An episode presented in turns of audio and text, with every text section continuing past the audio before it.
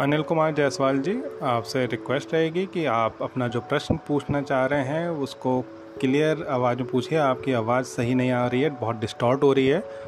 या फिर आप अपना सवाल लिख करके भी पूछ सकते हैं। हमारी आईडी पर भी आप मेल भेज सकते हैं। आपके सवाल at the rate G mail dot com धन्यवाद।